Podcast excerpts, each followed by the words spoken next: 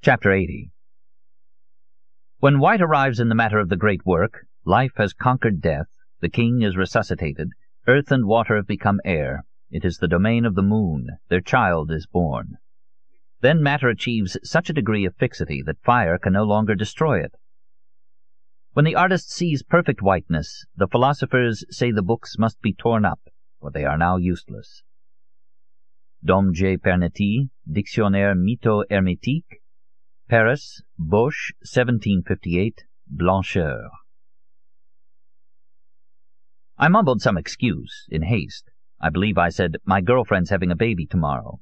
Salon haltingly offered me congratulations, as if not sure who the father was. I ran home to breathe some clean air. Lia wasn't in. On the kitchen table, a piece of paper. Darling, the waters have broken. Couldn't get you at the office. Taking a taxi to the hospital. Come, I feel alone. A moment of panic. I had to be there to count with Lia. I should have been in the office, reachable. It was my fault. The thing would be born dead. Lia would die with it. Salon would stuff them both. I entered the hospital on unsteady legs, asked directions of people who didn't know anything, twice ended up in the wrong ward. I shouted that they had to know where Lia was having the baby, and they told me to calm down because here everybody was having a baby.